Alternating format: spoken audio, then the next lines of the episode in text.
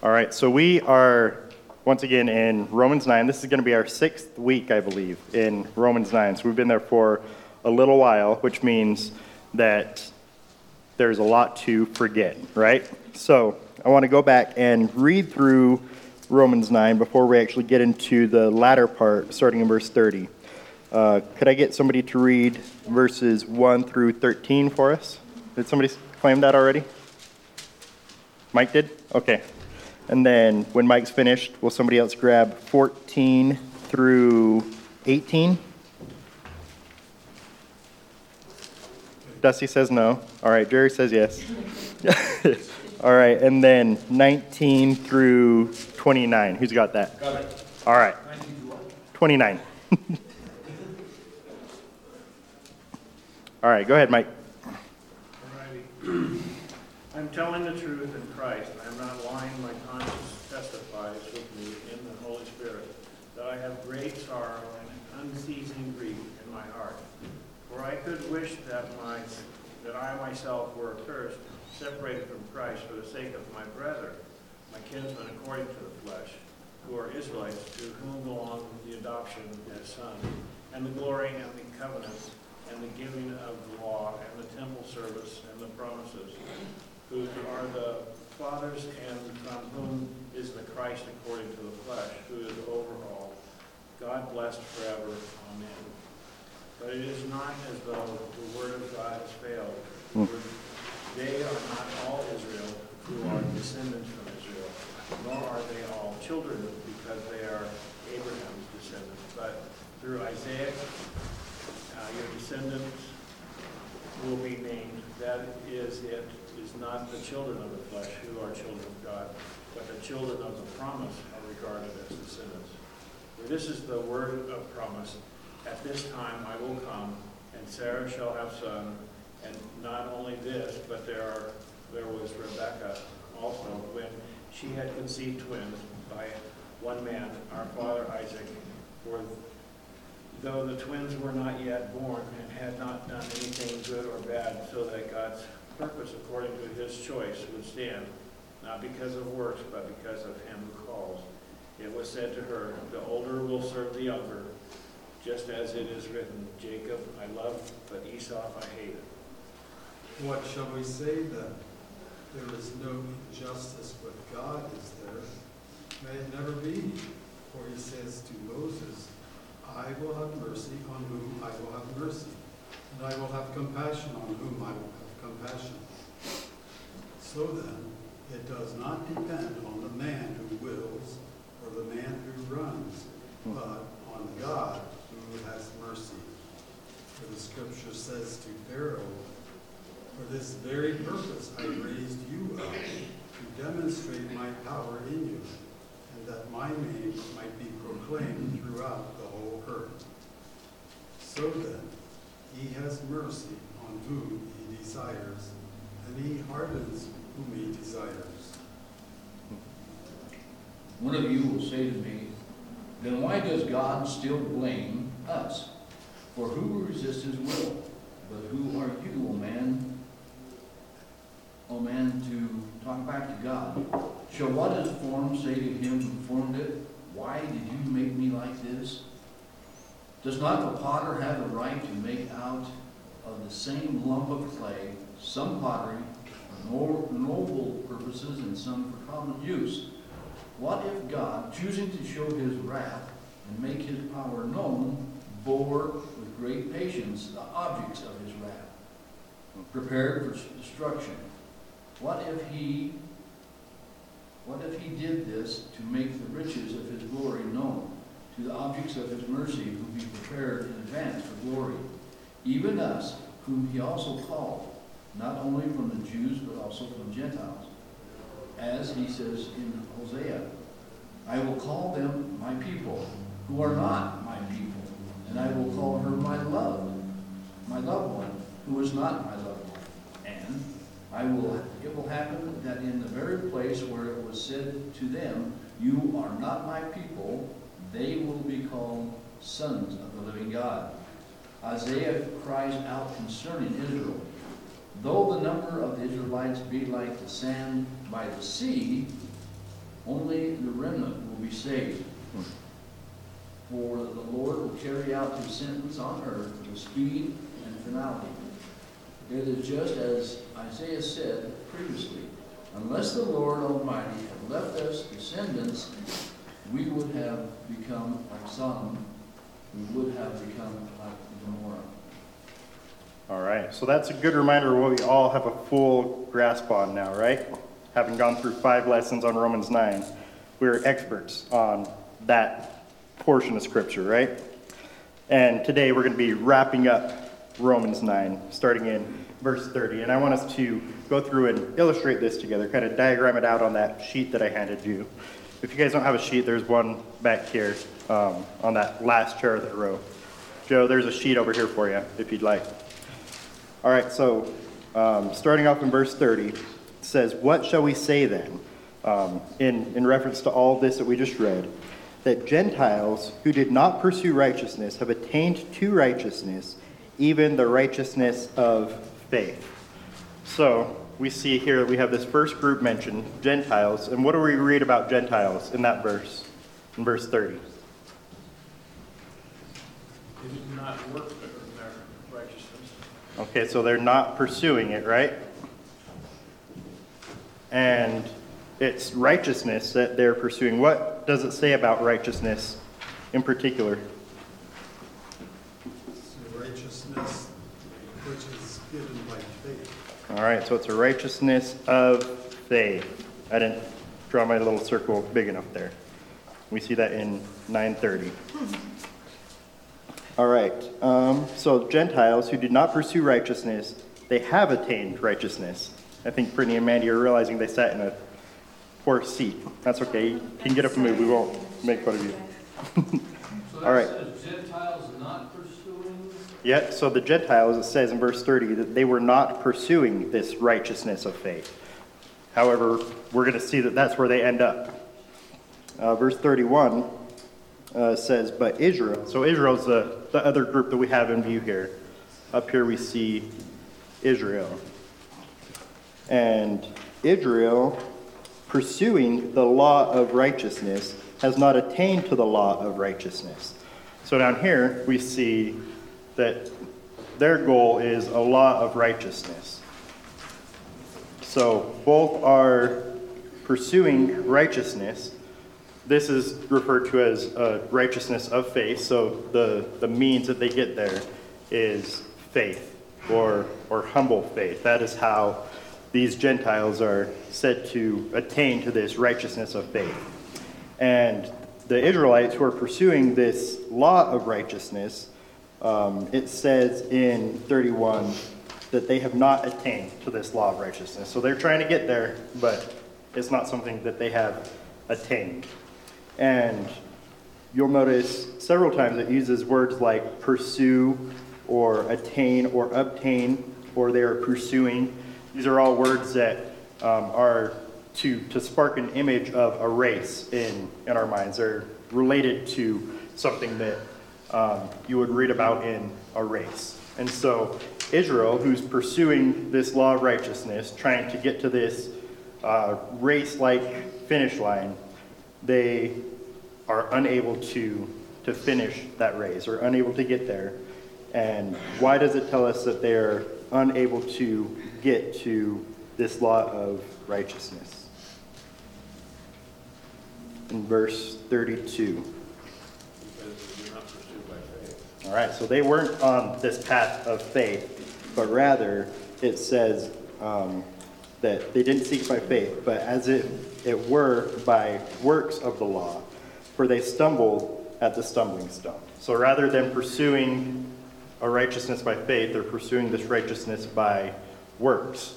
And they did not attain to the law that allowed them to get to this righteousness of works. Um, we see this same kind of dichotomy between two different righteousness, righteousnesses um, in the following section. So we see this here. 930 talks about a righteousness of faith. It was 931 that talked about a law of righteousness. And then we'll see in uh, 10.3 that we have a, a similar dichotomy there. Um, I'll go ahead and read 10.1 through 10.3. I guess I should read 33 too. So 33, 933 through 10.3 uh, says, As it is written, Behold, I lay in Zion a stumbling stone, a rock of offense, and whoever believes in him will not be put to shame. 10.1 Brethren, my heart's desire and prayer to God for Israel is that they may be saved. For I bear them witness that they have a zeal for God, but not according to knowledge. For they, being ignorant of God's righteousness and seeking to establish their own righteousness, have not submitted to the righteousness of God. So in 10.3, how does Paul describe the righteousness? Righteousness is there. Yes. What do we see in 10.3? Either trying to create our own righteousness or accepting God's righteousness. All right, so they're going after their own righteousness or going after the righteousness of God. So again, there's a, a distinction there. God's righteousness or a righteousness that we can attain ourselves, which again is on the basis of works and not on the basis of faith. And then picking up in verse 4, um, reading through verse 6, we'll see it once again. For Christ is the end of the law for righteousness to everyone who believes. Verse 5 For Moses writes about the righteousness which is of the law. The man who does those things shall live by them. So, again, in 5, we see a, a righteousness of the law. And then verse 6 But the righteousness of faith speaks in this way.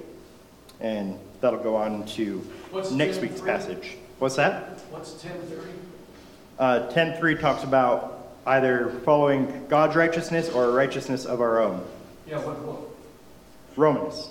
Oh, Romans. Yes, this is a Romans class. We're in Romans 9 through 10.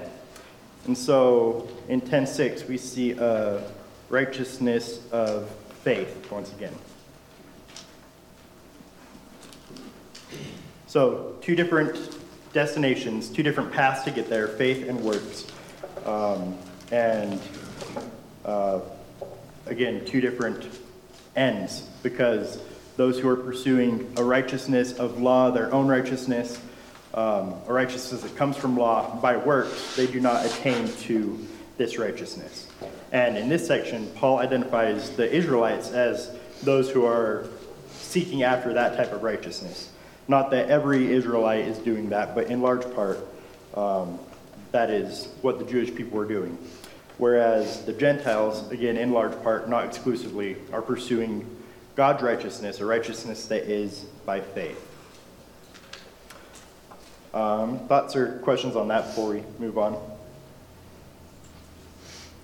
All right, let's go ahead. Well, the same thing obviously still applies to the religious people. Because a lot of religious people compare themselves to Israel. In fact, they say they've replaced Israel even. And that there is this problem of following laws, their own laws or God's laws in order to produce our own righteousness. All right. It, it fails indeed. It fails to recognize the absolute holiness of God and the standard that He set for us and the depravity and sinfulness of man. Those two are incompatible, and without uh, a righteousness that's by faith on the rock of Christ, then we will not bridge that gap. So um, let's go through and let's talk about uh, a righteousness that comes by faith, salvation that comes by faith. What verses can we go to that talk about uh, salvation by faith alone? You guys think of any verses? I sure hope we can. Ephesians 2. Ephesians 2. What is Ephesians 2 8? Anybody have that one memorized? For by faith, for by faith. For by grace you. By grace you have been saved through faith, not of yourselves, but the gift of God, not of works, lest any man should boast. All right, good. So we got, even over here, um, Ephesians 2 9. So over here, um, talk about how we are not saved by works, right? No works. Works are bad. Ephesians 2 9, not by works, so that nobody should boast. And over here, talks about how faith is good, right? Faith in Christ. The object of our faith is very important. That is the only way of salvation. What about in John? What verses do we know from John? John is all about belief and faith, right? That's the whole purpose of him writing that book. What verses do you guys know from John that talk about being saved by faith? Three sixteen. All right. Got, I wanted to do before that 112. You guys know what John 112 says?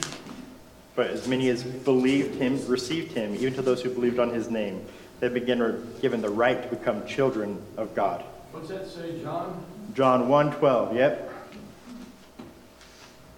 All right, and then we got 316. I'm going to go 15 through 16, or 15 through 18. Several times in just that short span of verses, it talks about being saved by faith. If we get somebody to open up to John 3 and read those verses for us while we continue to think of other verses in John. You guys got other verses in John that talk about being saved by faith? I like John 336? Yeah. All right, John 3:36 is um, at the end of the chapter. And do you know that one, Jer- Joseph? Um, not the top of my head. Okay. He who believes in the Son of, has eternal life, but he who does not obey the Son will not see life. All right, that's a good one. And that one equates belief with obeying, doesn't it?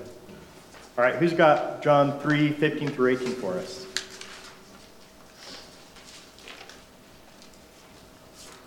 Fifteen through eighteen. Yes, please. Mm-hmm. Whoever believes in him may have eternal life. For God so loved the world that he gave his only Son, that whoever believes in him should not perish but have eternal life. For God did not send his Son into the world to condemn the world, but in order that the world might be saved through him. Whoever believes in him is not condemned, but whoever does not believe is condemned already, because he has not believed in the name of the only Son of God. Amen. All right, and while she was reading, I threw up a, a couple other verses up there. Uh, 524 says, Truly, truly, I say to you, he who, he who hears my word and believes him who sent me has eternal life. Um, 640, For this is the will of my Father, that everyone who beholds the Son and believes in him will have eternal life.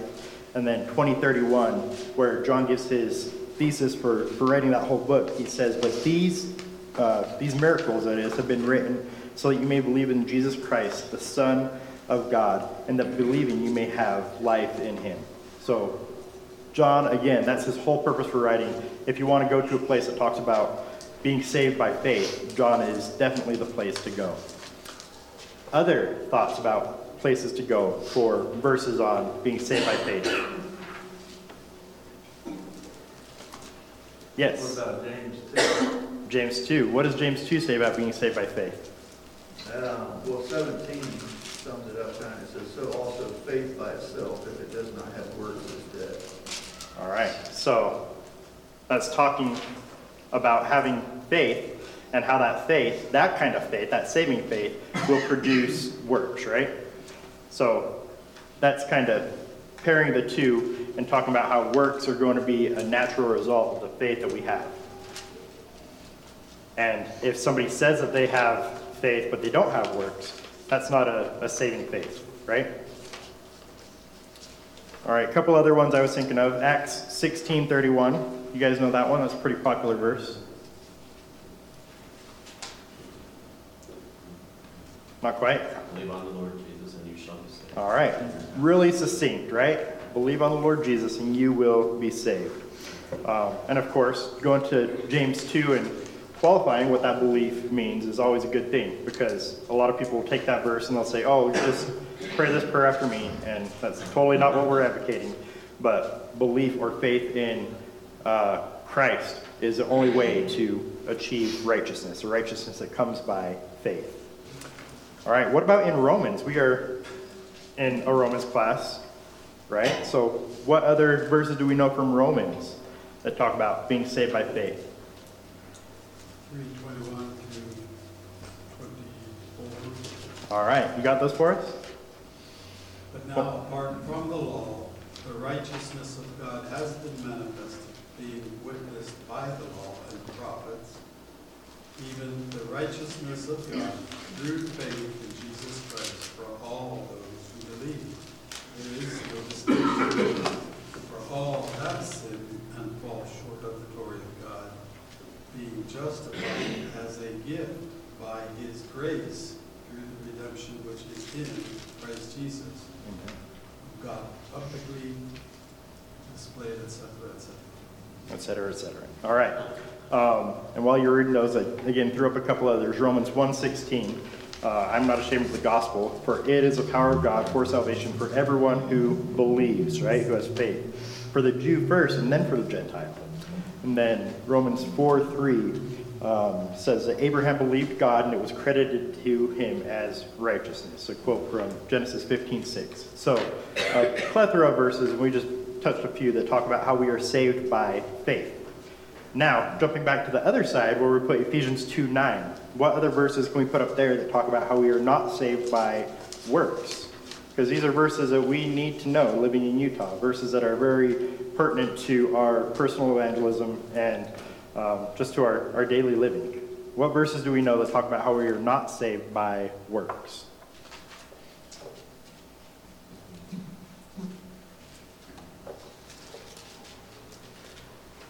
All right, let's throw up a few. What was that?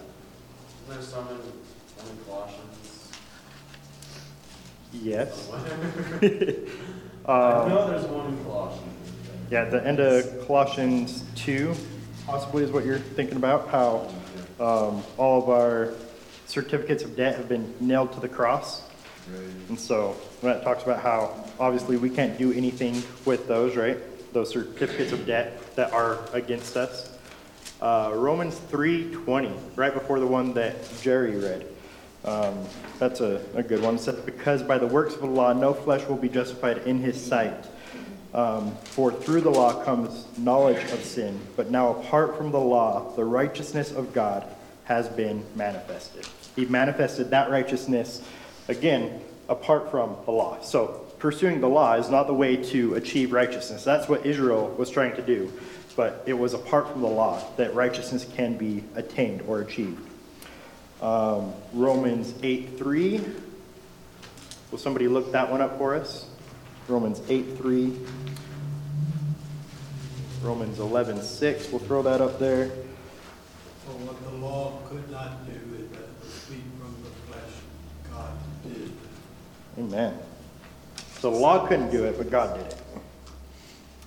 All right, and then put up a, a couple in Galatians because Galatians is great for that. Um, Galatians 2:16 and 2:21. 2:16 says, "Nevertheless, knowing that a man is not justified by the works of the law, that's pretty clear, right? Not justified or made righteous by the works of the law, but through faith in Jesus Christ. Even we have believed in Jesus Christ, so that we may be justified by faith in Christ and not by the works of the law, since by the works of the law no flesh will be justified." So 3 times in that one verse he says, you're not going to be justified by the works of the law, not by the law of righteousness, not by your own righteousness. Galatians 2:21 says, "I do not nullify the grace of God. If righteousness comes through the law, then Christ died needlessly or in vain." Right? So, once again, no lack of verses that talk about how we are not saved through the law. We are saved through faith and faith alone. And Jerry, kind of to the point that you were talking about before, um, one of our, our blanks on our handout here says that sola fide, or this doctrine that we are saved by faith alone, it totally invalidates all of our personal effort. Now, why is that a good thing? Why is that a bad thing? Why did I put these smiley, frowny face emojis next to that statement? That sola fide completely invalidates our personal effort. what do you think? Why is that a good thing? Not about us, not about our works, it's about his work. I think, um, Second Timothy one nine says, who has saved us and called us with a holy calling, not according to our works, but according to his own purpose. All right, we'll add that up there, 2 Timothy 1 9. So it's not about us, and that's a good thing, right?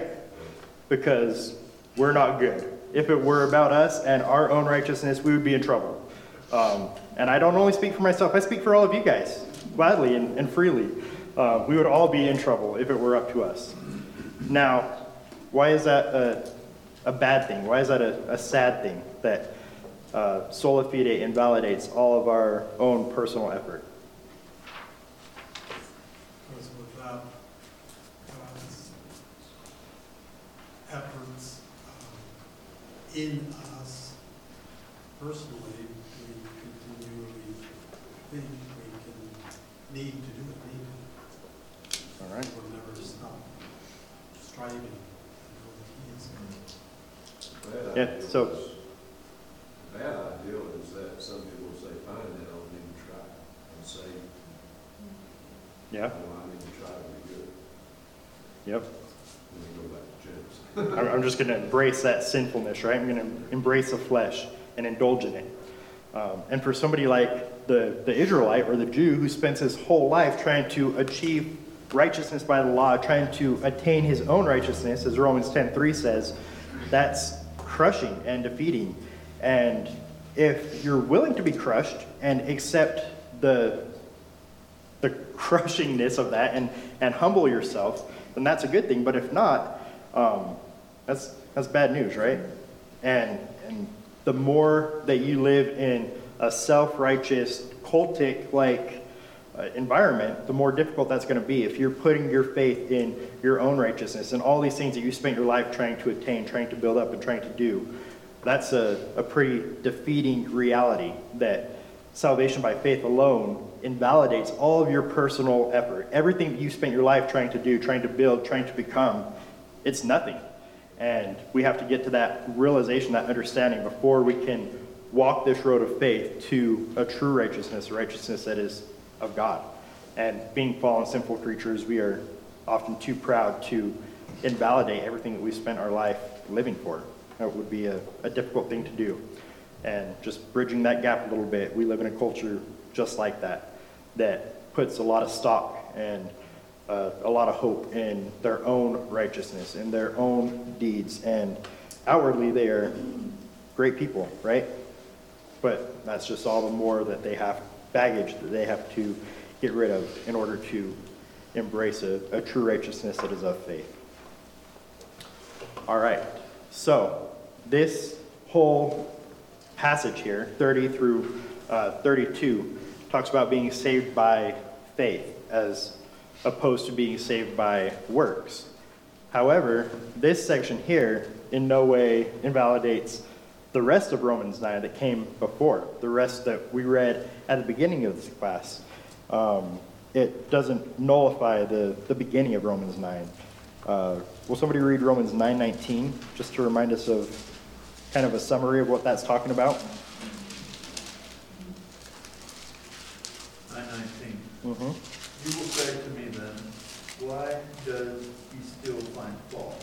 For who can resist his will? All right, so nobody can resist the will of God. Uh, and indeed, we have no desire to in and of ourselves because when we are in that sinfulness, when we are embracing the, the old man of, of sin, we, we like it. We enjoy our sin. We like to stay there. And so we have no desire to embrace righteousness or embrace God apart from God. We cannot resist his will. So let me erase that fellow right there. so we have to make another arrow down here that talks about God's will um, and goes through Romans 9. We'll look at 6 and then 14 through 24 and see how that relates to uh, what God is trying to achieve, his purpose in all of this. So back in Romans 9 6, remember one of the, the key verses that Paul is trying to communicate in this he says, But it is not that the word of God has taken no effect.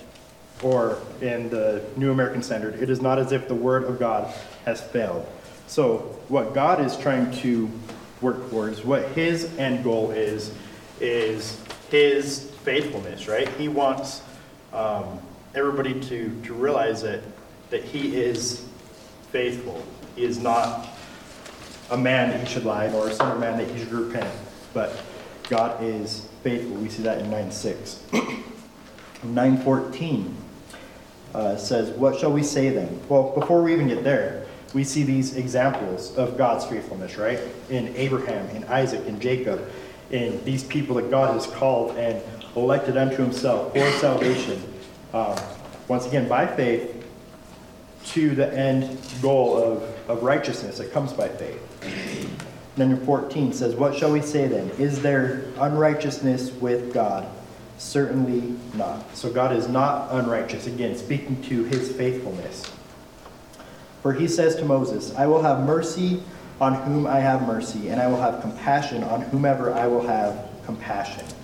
So we see that one of the means of him attaining his own righteousness is by showing mercy. Was that verse 15 I just read? Maybe it was 16. Um, either way, he's talking about showing mercy on those whom he desires, showing compassion upon whom he desires. So then, it is not of him who wills, nor of him who runs, but of God who shows mercy. For the scripture says to the Pharaoh, For this very purpose I have raised you up, that I may show my power in you, and that my name may be declared in all the earth. So there's another reason for his, his purpose, to show his power, that it would be declared throughout all the earth. Is that 18? I don't know, somewhere in 17. 17, thank you. So to put on display his own power. Therefore, he has mercy on whom he wills, and he hardens whom he wills. So, for the, the means to get to his desired goal of putting on display his faithfulness and his power, we see not only that he shows mercy and compassion upon whom he wills, but also that he hardens whom he wills. So, a couple of different means to get there. He hardens, which is um, just a different way that he shows his justice. It is just for God to allow somebody to stay in that sinful state. He hardens whom he wills, he shows mercy upon whom he wills. Uh, 19. You will say to me then, Why does he still find fault? For who has resisted his will? But indeed, O man, who are you to reply against God? Will the thing formed say to him who formed it, Why have you made me like this? Does not the potter have power over the clay from the same lump to make one vessel for honor and another for dishonor? What if God, wanting to show his wrath and to make his power known, endures with much long suffering the vessels of wrath prepared for destruction? and that he might make known the riches of his glory on the vessels of mercy which he has prepared beforehand for glory, even us whom he has called, not of the Jews only, but also of the Gentiles.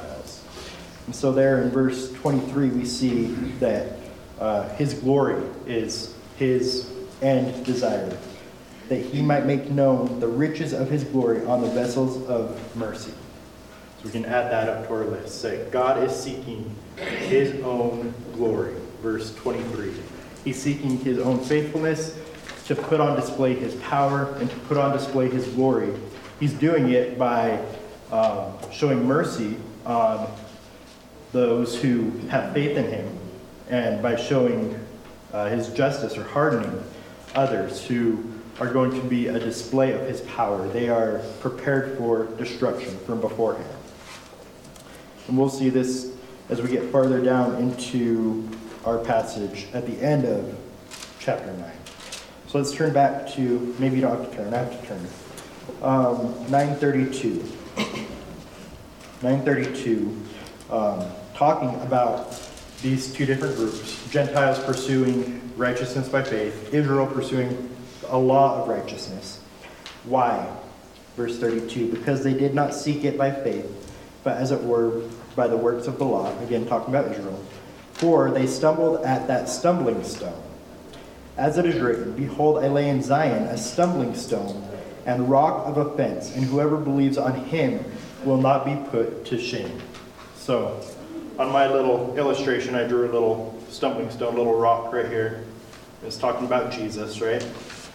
And it's put right in the, the path of Israel.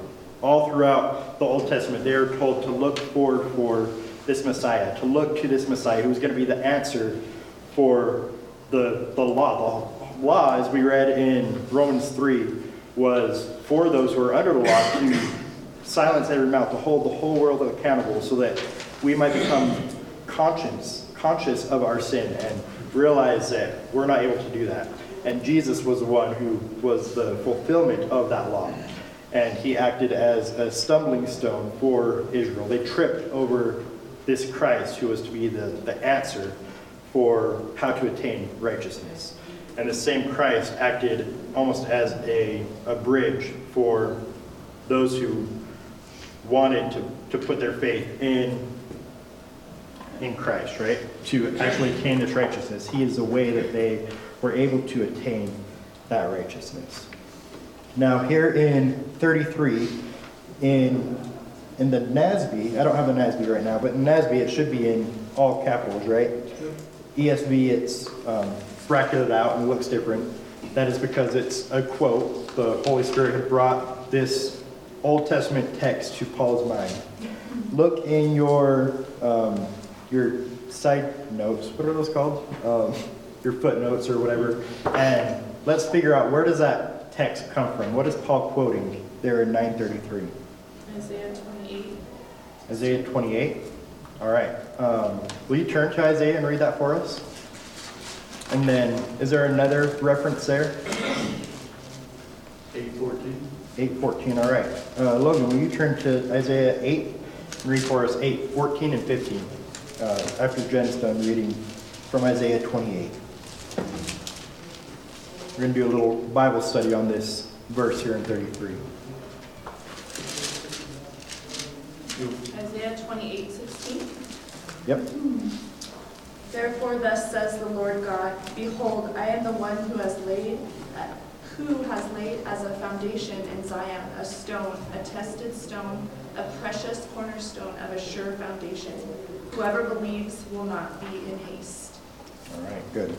And I should have actually directed all of us to turn to Isaiah. Let's turn with Logan to Isaiah 8, if you're not already there, and see where Paul's quoting from in Isaiah 8. We'll actually do 13 through 15. If you got that for us, go ahead, Logan. 13 to 15. But the Lord of hosts, him you shall honor as holy.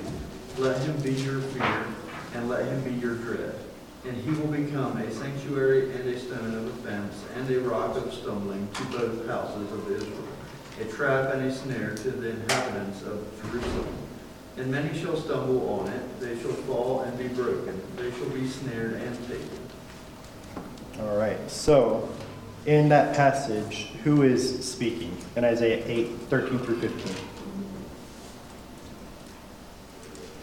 The Lord, The Lord, right? Again, all caps. So Yahweh is speaking. And who is Yahweh? Who is the Lord? Who do we understand that to be? What's that? He is God, right? And Israel would understand this is the one true God of Israel, the one true God of the world, uh, who has made this everlasting covenant with us. He is um, the self existent one, the one who is God alone. And going back into Romans 9, when it says, as it, as it is written, Behold, I lay in Zion a stumbling stone, a rock of offense, and whoever believes in him will not be put to shame. Who is that speaking of? That's speaking of Jesus, right? So Paul is quoting this Old Testament text that's talking about the one true God, Yahweh, and he's applying it here to Jesus. So that's pretty cool, right? So Paul's pretty clearly saying that this Jesus is God and God alone. Um, going back into Romans and looking once again at your cross references, where else in the New Testament do we see this same verse quoted? 1 Peter 2. All right, let's continue on our little journey. Let's turn to 1 Peter 2 and see what Peter has to say about this rock of stumbling, um, this stone of offense. So 1 Peter 2, and I'm going to read verses 6 through 8, if I can find it. Oh, Jeremy left and we're peeking. That's all right. All right, and turning the cities of Sodom and Gomorrah into ashes, condemned them. Um, I am in Second Peter. Thank you. I have returned, Tyler, what do you need? we were peeking a little bit Oh, while you were gone. All right. Um, all right. First Peter 2. Therefore, it is also contained in the scripture Behold, I lay in Zion a chief cornerstone, elect, precious, and he who believes on him will by no means be put to shame. Therefore, to you who believe, he is precious. But to those who are disobedient, the stone which the builders rejected has become the chief cornerstone, and a stone of stumbling and a rock of offense. They stumble, being disobedient to the word, to which they also were appointed. So here it talks about them being appointed or destined or assigned here to stumble over this rock, which sounds an awful lot like Romans 9, doesn't it? What we're reading in Romans 9. That was 1 Peter, not 2 Peter, but 1 Peter 2, 6 through 8.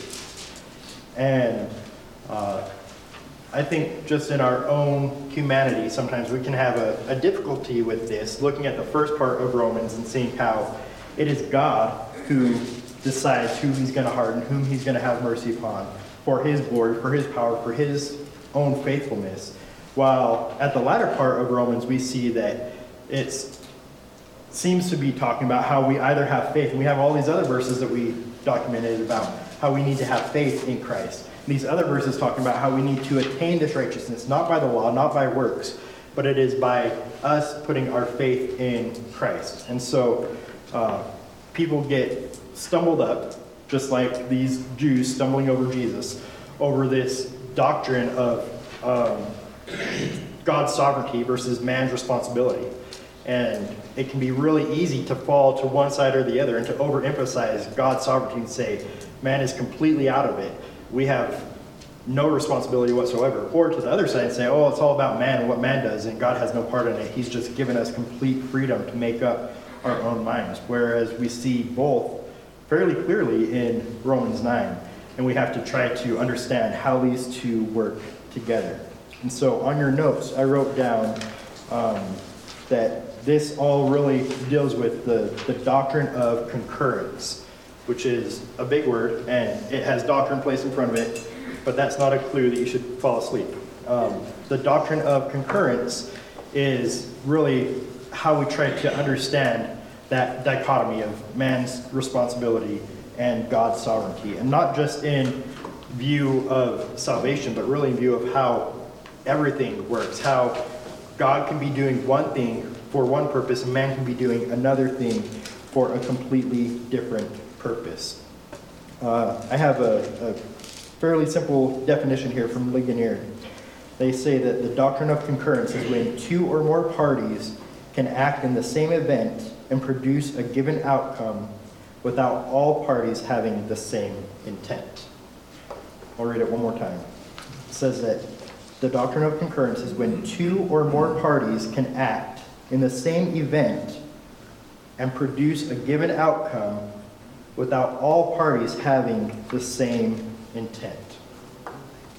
And I want to look up a few different examples of this.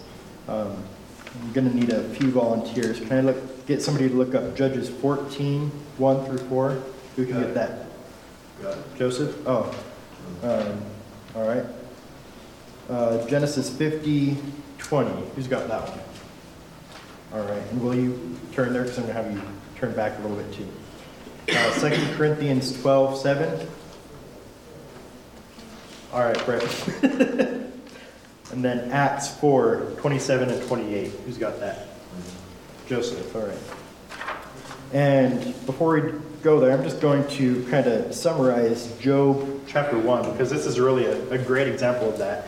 If you guys can just think back to what was going on in Job and how Satan approached God. He was wandering on the earth, and God said, Hey, have you considered my servant Job? And Satan responded by saying, Well, he only worships you because you've been so good to him, right? And then, uh, as these horrible events begin to unfold in his life, uh, he loses, you'll remember his sons and his daughters and um, all of his uh, camels and oxen. And in Job 115, it talks about how the Sabaeans came and they plundered his oxen. And in Job 117, it talks about how the Chaldeans came and they plundered his camels. And in this event, God has Job's suffering in mind for his own glory. Same as we see here in Romans 9, for his glory, to demonstrate his power, to demonstrate his faithfulness. Whereas Satan has in mind to destroy the faithfulness of God and say that, well, Job is only faithful to you because you take care of him. Whereas the, the Chaldeans and the Sabaeans, all they want is some oxen and some camels, right? All of these different parties have in mind different ends, different outcomes, but uh, the means for all of them is the suffering of Job. We see this same truth in these different passages that I've given you in Judges 4 1 through 4. Who's got that? Logan, do you have that one?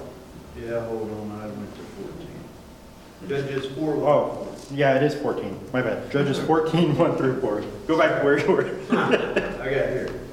Judges fourteen, one. Samson went down to Timnah, and at Timnah he saw one of the daughters of the Philistines. Then he came up and told his father and mother, I saw one of the daughters of the Philistines at Timnah. Now get her for me as my wife. But his father and mother said to him, Is there not a woman among the daughters of your relatives or among all our people that you must go to take a wife from the uncircumcised Philistines? But Samson said to his father, Get her for me, for she is right in my eyes. His father and mother did not know that it was from the Lord, for he was seeking an opportunity against the Philistines. At that time, the Philistines ruled over Israel. All right. So that's kind of interesting because uh, Samson has his eye on this Philistine woman who was off limits per the law, but it was the desire of God that he would take this Philistine woman because he wanted to come up against the Philistines. Um, Jerry, you have Genesis 50 20. May 19? Yes, sir. But Joseph said to them, Do not be afraid, for am I in God's place? As for you, you meant evil against me, but God meant it for good, in order to bring about this present result, to preserve many people alive. All right. And that verse is often misquoted as saying that God used it for good, but it says that God meant or intended uh, Joseph's being taken away for good. And Jerry, if you would, will you go back to 45? We see a, a similar encounter here, verse, verses 5 through 8 of chapter 45. We see three different times that God had sent Joseph to Egypt. 45, 5 through 8. Now do not be grieved or angry with yourselves because you sold me here, for God sent me here, sent me before you to preserve life. The famine has been in the land these two years, and there are still five years in which there will be neither plowing nor harvesting. God sent me before you to preserve for you a remnant in the earth, and to keep you alive by a great deliverance. Now therefore, it was not you who sent me here, but God and he has made me a father to Pharaoh and lord of all his household and ruler over all the land of Egypt. All right. Are we starting to see this doctrine of concurrence, how God is doing one thing and yet somebody else is doing something uh, possibly for a, a different intention but to the same end? We have two parties working to the same end with different intentions. Uh, 2 Corinthians 12 7. You got that one, Britt? It's talking about Paul's thorn in the flesh. 2 Corinthians 12 7. Just seven. Yeah.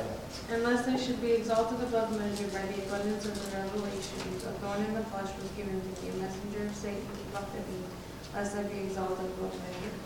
All right, so it's clearly identified there as a messenger from Satan that was sent to Paul. That's why he has his thorn in the flesh. But before that, it talked about how it was given to him to keep him from exalting himself after having seen this vision of heaven, which clearly wouldn't be a purpose that Satan would have in mind, but a purpose that God would have in mind to humble him, to keep him from exalting himself. There, once again, you have both God and Satan working this thorn in the flesh in Paul with different intentions, but to the same end. And then Acts 4 27 through 28, the ultimate example of the crucifixion of Christ. Go ahead, Joseph. For truly in this city there were gathered together against your holy servant Jesus, whom you anointed, both Herod and Pontius Pilate, along with the Gentiles and the peoples of Israel, to do whatever your hand and your purpose predestined to occur.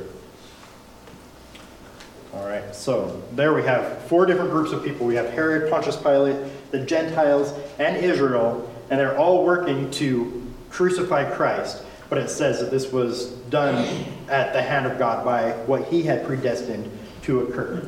So five different parties there working at the same end, the crucifixion of Christ, for different reasons. Um, and ultimately, we see that, or we should understand that God is the primary cause behind all of this. That God alone possesses ultimate primary causality, that He is the first and primary mover, that we can't do anything on our own apart from Him.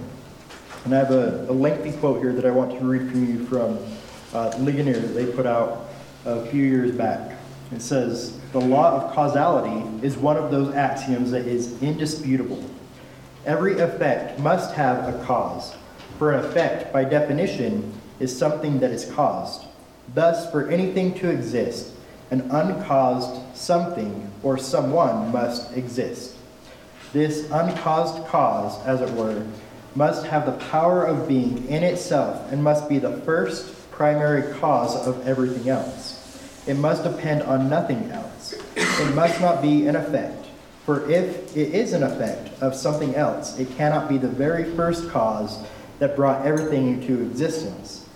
Nothing created qualifies as this first primary cause. Only God, the eternal creator, can be the reason why there is something rather than nothing. So, we can't do anything on our own, anything apart from God. God is the first primary mover. And then after that, we have uh, a, a, series of choices and, and freedom. We make those choices, but they are in line with God's will. So, going back to this idea of um, concurrence, more than one party working for the same end with different intentions, but God is the primary cause behind it all. A few verses to, to throw out at you to uh, support this idea of God alone being the primary cause. 1 Corinthians 12 6 says that there are a variety of effects, but the same God who works all things in all persons. Philippians 2:13 says that it is God who is at work in you both to will and to work for his good pleasure. Um, it is in him that we live and move and, and have our being. I forgot that reference. What's that reference? Acts something. 17. Uh, Ephesians 1:11 says that we have obtained an inheritance having been predestined according to his purpose who works all things after the counsel of his will. So God does everything primarily, but yet we are both working um, at the same time. All right, back in Romans, real quick, we'll wrap up. We see in Romans 10 1 and 2, once again, that Israel is lost. As a whole, Israel is um, in need of salvation. When Paul says that it's his desire and prayer that God, for Israel, is that they may be saved. And realizes they have a zeal for God, but it's not a zeal according to knowledge. We saw the same thing back in 9 3 when Paul says, I would wish myself accursed for my kinsmen, for my, my brethren's sake, if that were possible. Verse 3 says, For they being ignorant of God's righteousness, that is, the righteousness of faith, um, and seeking to establish their own righteousness, this righteousness from the law, um, have not submitted to the righteousness of God. For Christ is the end of the law for righteousness to everyone who believes. Christ is the end of the law. Matthew 5 17, I think, says that Christ didn't come to abolish the law, but to fulfill the law. There we see his active obedience, that he did everything that he was supposed to do, everything the law required. 2 Corinthians 5.41 says that he became sin for us um, and gave us his righteousness. That's his passive righteousness. And here we see that he has put an end to the law of righteousness to everyone who believes. So this race that people are running to try to achieve this self-righteousness by the law, Jesus has put an end to that race. He says that he is the end of this righteousness and um, he is the only way to have righteousness, to have true salvation that is from faith. Any thoughts or questions on all that kind of confusing stuff before we wrap up? What's up?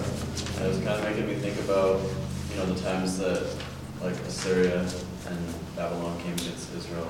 Mm-hmm. You know, when you read the passages, it kind of sounds like God really moved them to, to, you know, to come against Israel. So it's like God sovereignly placed that Yeah, the hand of the king, or the king's heart is in the hand of the Lord, and he moves it wherever he wills. Yeah. It's very interesting. And he does all that for a, a purpose, right? Yeah. Yeah, and like to, you know, to the, those kings, they probably think that they have this, you know, on their own to go against Israel, but, you know, Yeah. God. And in a sense, they do, but God is the, the primary cause, the primary mover, isn't he? All right, let's pray. God, we thank you once again for your word. Uh, Pray that you would give us a, a better understanding of these things. Give us a higher view of who you are, that we would glorify you and exalt you, that your power would be displayed, that we would understand you to be faithful, that it is not as though the faithfulness of God has failed. God, help us to just be in awe of you today, that you would be exalted in our hearts in this building, that we would be um, instruments in your hand, we would be submissive to you, being willing to be used of you in whatever way that you would see fit. Pray these things in your name. Amen.